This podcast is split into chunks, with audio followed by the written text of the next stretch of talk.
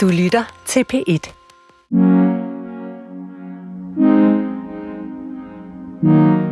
Og så har vi snakket med Sofia Wallace om klitoriskunst, så har vi været på lesbisk pornofilmoptagelse, så har vi snakket med Max om at producere porno og sådan noget, og så sagde du, at det her, det var faktisk den vildeste oplevelse. Ja, fordi den var simpelthen så anderledes end noget, jeg overhovedet... Altså et rum, jeg bare har nærmet mig. Det var så anderledes end mit liv, det der.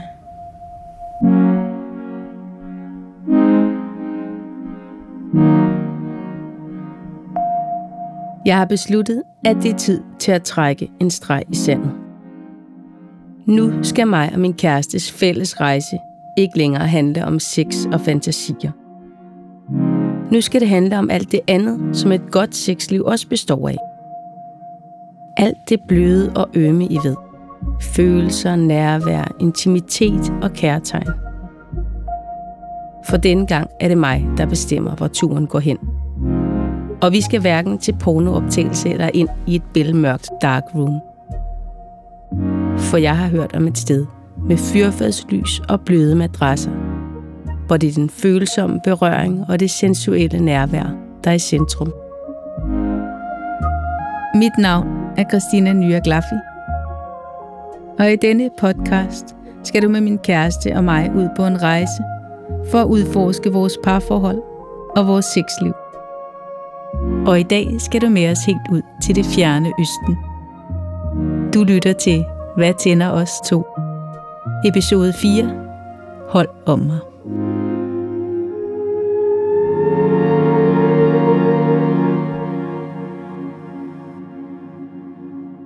Jeg har nemlig fundet frem til en begivenhed, der taler lige ind i mit behov for at dreje fokus væk fra alt det hardcore seksuelle. Nu vil jeg udfordre min kæreste og vores parforhold. For nu skal vi mærke alle de sarte følelser og fornemmelser, der er mindst lige så vigtige som det seksuelle. Måske kan vi endda få de to fænomener til at smelte sammen til et. Derfor har jeg meldt mig og min kæreste til den ugentlige workshop i Mindful Cuddling, som det hedder. På et tantracenter inde i en lejlighed oppe i et lille baghus. Her handler det ikke om at se på, tale om eller at dyrke sex, men om kontrollerede, bevidste berøringer, der skal stimulere vores følelse af indre velvære.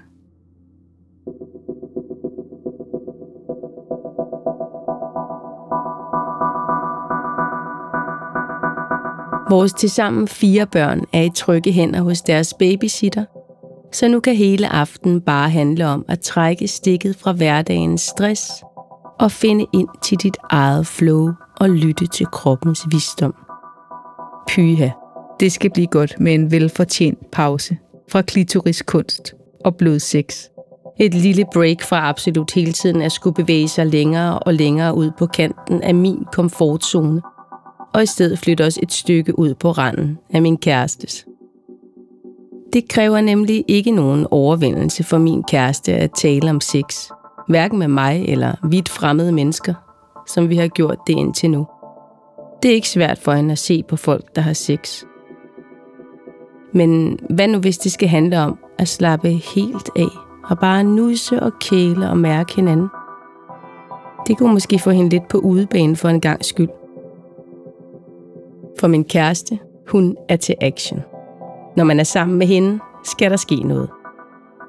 Det der med at ligge på ryggen på en yogamåtte og trække vejret dybt ind og puste langsomt ud, det har jeg aldrig set hende være bare i nærheden af.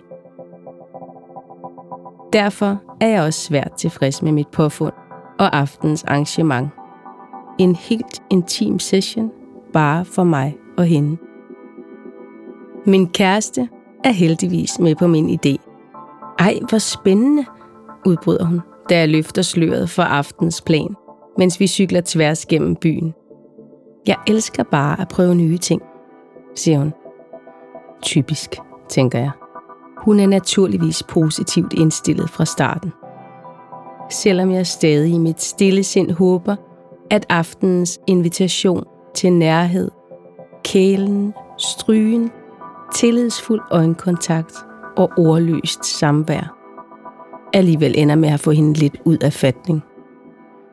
For det er ikke den type kontakt, hun umiddelbart er mest komfortabel med. Faktisk mener jeg, at hun godt kunne blive bedre til at prioritere den form for samvær.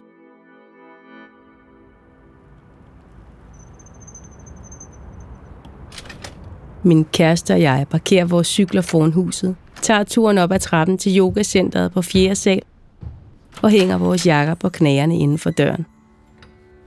Lejlighedens kanap er indrettet til et lille sofahjørne, og her sidder der allerede en flok hovedsageligt midaldrende mennesker i skrædderstilling og drikker te og snakker lavmælt sammen. De virker næsten som om de allerede kender hinanden. Jeg skænker to kopper te fra kanden på bordet op til min kæreste og mig og smiler til de andre i sofaen, mens jeg i tankerne forsøger at gætte mig til, hvordan de må tro, den er par.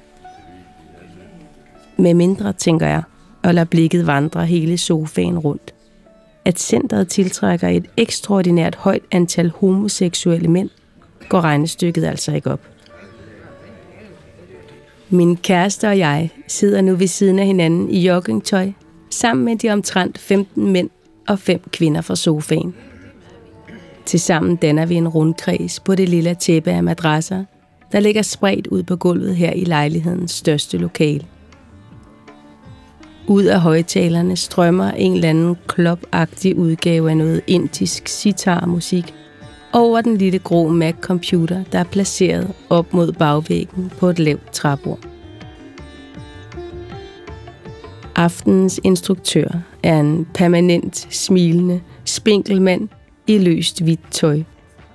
Han har sit tykke brune hår samlet i en hestehale og sidder på knæ med numsen hvilende på en orange bold af en art, som han ruller lidt frem og tilbage på, mens han taler.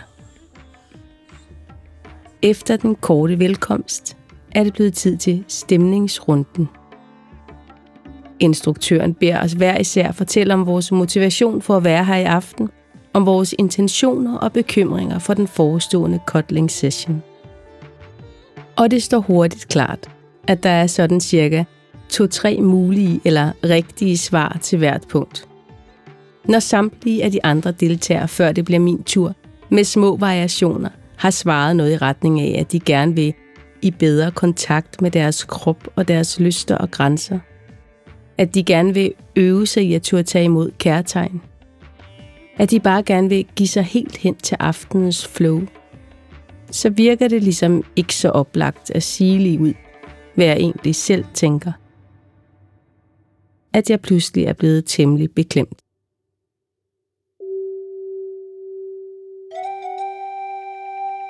Om lidt, siger den hvidklædte tantrainstruktør med sin viskende, luftige stemme så starter vi lige aften på sædvanlig vis med vores Angel Tunnel. Alene ordet giver mig bange anelser. Jeg forsøger forgæves at få øjenkontakt med min kæreste. Hvad i alverden skal der nu ske, tænker jeg, og forsøger at visualisere, hvordan min kæreste og jeg skal lykkes med at danne nogen form for tunnel ud af vores tilsammen to kroppe forestiller han sig, at en af os skal gå i brug, og den anden kravle under? Måske er tunnelen slet ikke en, vi skal forme med vores kroppe, men en reference til noget tunnelformet inde i os. I min grænseløse naivitet har jeg ikke haft fantasi til at forestille mig andet, end at det var min kæreste og mig, der skulle guides til at nusse og kæle med hinanden i aften. Men sekundet efter beder instruktøren Vincent os alle sammen om at rejse os op og stille os i to lige rækker over for hinanden. Bare tag plads, siger han med sin luftige stemme og anviser retningen med en fejende håndbevægelse. Nu er det nemlig meningen, at vi langsomt på skift skal bevæge os igennem den såkaldte menneskelige kærlighedstunnel, vi tilsammen skal danne her i rummets ene ende for en efter en at lade os overstrømme af og sanse alle de andre deltageres kærtegn mod vores krop.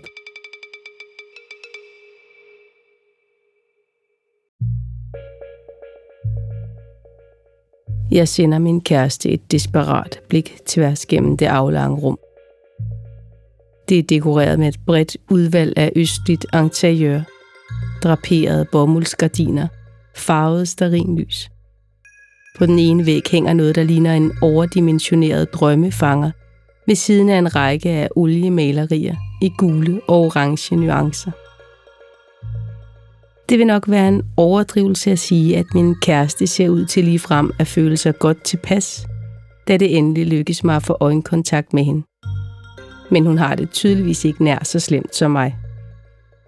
Sexfesten bliver vand sammenlignet med det her. Når jeg akkurat er viske hende i øret, da vi passerer hinanden på vej ind på hver sin plads på de to rækker. Jeg refererer til det forestående Play Party i Berlin, som alle de her afledningsmanøvrer og traven rundt om den varme grød, vel egentlig har været min helt egen bizarre form for opvarmning til. Min kæreste ser på mig fra sin plads på sin side af rækken af workshop-deltagere. Den her aften kommer du ikke til at gennemføre, ser hun ud til at sige til mig med sit skælmske blik. Og har tydeligvis undervurderet det sociale pres, jeg og resten af gruppen i rummet er totalt underlagt. Nå, men her står vi altså, og om sider bliver det min kærestes tur til at gå igennem den såkaldte menneskelige kærlighedstunnel. Til min ærgelse ser det ikke ud til at koste hende det store. Hun lukker bare øjnene og påbegynder at gå ned gennem de to rækker.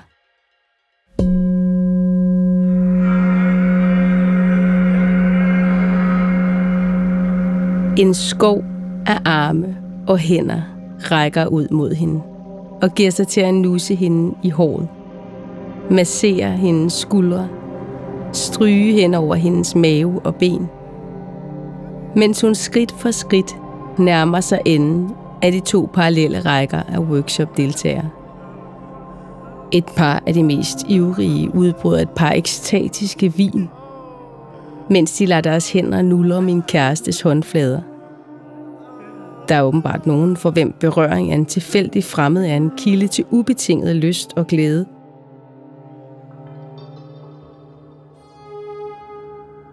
En glæde, der stammer fra en varme, der løber fra det nederste chakra og vækker det inderste liv i din sjæl. På rejsen gennem det dybe sted i dit hjerte. Folder det drømmenes faner ud. De vejer i brisen fra dit åndedrætsrytme Energien, der udgår fra de andre omkring dig, indhylder din krop i den stråleglans, deres hænder danner rundt om dig. Med et af de fremmede hænder, slet ikke fremmede længere. De vækker tværtimod noget velkendt i dig. En omsorg, du har mærket engang. De bløde arme rundt om din krop det endeløse i din mors blå øjne, som du badede i.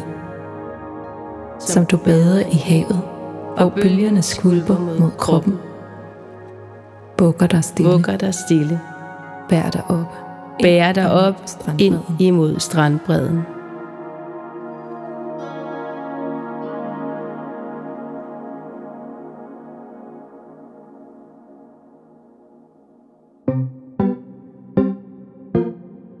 For enden af tunnelen åbner min kæreste øjnene igen. Jeg møder hendes blik. Det ser ud, som om hun er meget tæt på at begynde at grine. Men det er umuligt for mig at decifrere, om det er mig eller hele situationen, hun morer sig mest over. Aftenens deltagere har efterhånden alle sammen været igennem The Angel Tunnel. Undtagen mig og jeg ser faktisk ikke nogen anden udvej end at følge deres eksempel. The rest is history, som man siger.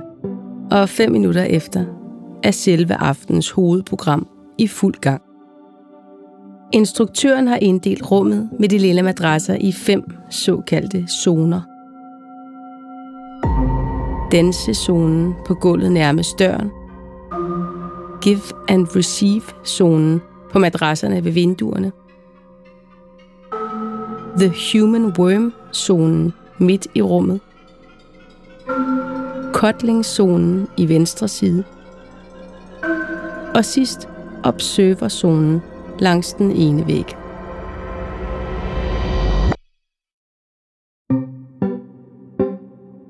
Og nu er det simpelthen bare om at slå sig løs ind til aftens mindful cuddling session slutter om, hvad der forekommer en evighed. To timer fra nu. Well, enten ødelægger jeg den gode stemning, tager mit overtøj på, siger pænt tak for i aften og går ud af døren lige nu. Eller også kaster jeg mig simpelthen ud på fællesnusningens vilde våger. Og af en eller anden grund virker det sidste mere oplagt end det første.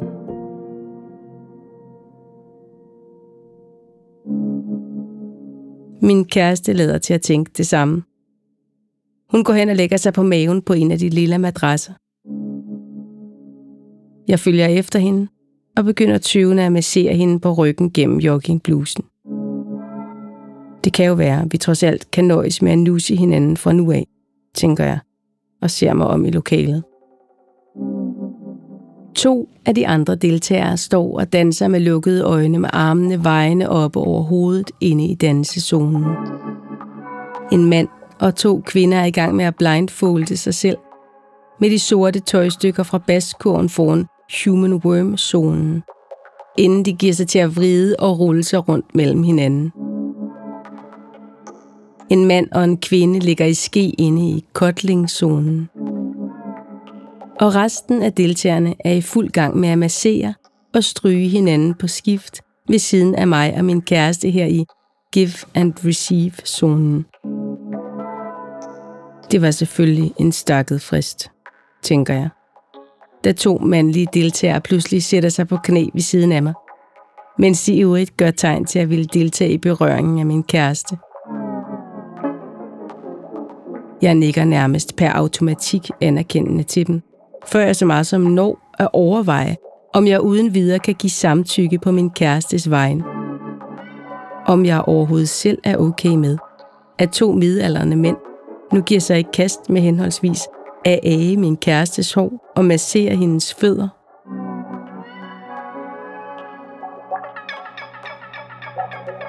Instruktøren har ellers flere gange understreget, at vi til enhver tid kan sige fra over for en berøring eller interaktion enten ved at flytte de andres hen, eller ved at krydse vores egne arme foran ansigtet. I praksis sker det bare ikke for nogen af os i løbet af hele aftenen, selvom der ellers ikke bliver lagt fingre imellem, om man så må sige.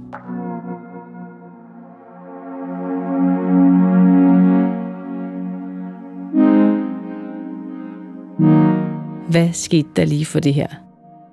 siger min kæreste, da vi klokken lidt over halv ti har taget vores overtøj på igen og er på vej ned af yogacenterets trappeopgang. Hun ryster på hovedet og ser vantro på mig. Hmm, så gik hun alligevel ikke helt ramt forbi. Og jeg foreslår, at vi evaluerer aftenen grundigt over en flaske rødvin, så snart vi er hjemme på sikker grund. Og der tænder jeg op hvad tænker du så, du har fået ud af det? Jamen, jeg tænker virkelig, det var en sjov oplevelse, som jeg aldrig glemmer. Altså, fordi det var så anderledes et rum, end jeg overhovedet havde forestillet mig. Altså det der med at gå rundt mellem 20 andre, og så røre ved deres kroppe og blive rørt af dem, uden at kende deres navne, og uden at nogensinde komme til at se dem igen. Det var virkelig specielt. Og noget af det var jo rigtig dejligt. Det var dejligt at prøve at have sådan mange hænder på ens krop på samme tid. Hvor jeg egentlig tænker, det var ikke en seksuel oplevelse. Det var ikke sådan, at ej, så kom der en eller anden form for seksuel ophidselse. Det var mere en form for sådan sanselig, kropslig oplevelse. Lidt eller hvis du er i vandet eller sådan noget, du kan mærke vandet på hele kroppen, ikke? Og det der nærvær af mange hænder på samme tid, det synes jeg var ret sjovt og lækkert. Men ikke seksuelt. Jeg troede, det var et sted for par. Mm-hmm. Det havde været ligesom overgået en forestilling, at man kunne ligesom mødes og nus med fremmede mennesker. da jeg kom ind i det rum, og ham der, tantralederen der, han begyndte at snakke. Alt inde i mig sagde, løb, Ja. Løb, for guds skyld, løb. Det, det her, det er utrygt. Jeg vil ikke være her. Ja. Der var ikke en eneste beskrivelse af rammer og grænser. Dem skulle man bare selv sætte. Mm. Og det er jo det, der er så spændende, fordi at når vi skal til sexfest, ikke, så er der jo et kodex for, hvordan man opfører sig. Altså i, i det miljø, som er sådan mere det der sex BDSM-miljø, ikke, så er folk jo meget mere trænet i at sætte verbale grænser, inden de overhovedet bevæger sig ud i noget. Ikke? Hvis vi leger det der, det var noget, de ville kalde en play session, ikke? så skulle vi jo have haft samtaler omkring, hvad må man, hvad må man ikke, hvad er okay, hvem har okay med det, hvem er ikke okay med det. Jamen, det var jo en kæmpe rodebutik. Synes du ikke? Fuldstændig.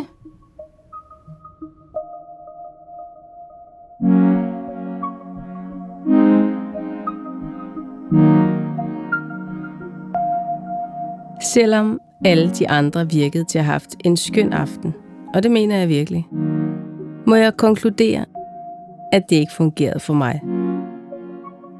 Faktisk endte det hele med at være langt mere grænseoverskridende, end da jeg i sidste uge overværede en hel dags optagelser til en tysk pornofilm. Men efter mindful cuddling står det i hvert fald klart, at de berøringer, der faktisk får mig til at føle noget, skal komme fra en, jeg er tæt på. En, der elsker mig. Måske har det endda inspireret min kæreste og mig til at tage det med at røre hinanden mere alvorligt. Det har skærpet vores opmærksomhed på, hvor afgørende et enkelt strøg på kinden eller maven kan være. Hvor vigtig den nænsomme og blide kontakt faktisk er for vores sexliv. I næste episode går turen til Pleasure Party i den berlinske undergrund. Min kæreste ser på mig. Hun har pludselig fået farven tilbage i kinderne og er åbenbart blevet tankelæser oven på aftenens overdosis af østlig magi. Jeg lover dig, siger hun. Det bliver dit livs oplevelse. Jeg har ikke lyst til at gå til sexfest, og så drejer det sig om, at vi skal finde nogle andre at have sex med. Nej. I hvert fald. Det vidste jeg. Det giver meget mening at snakke om sådan noget inden. Ja.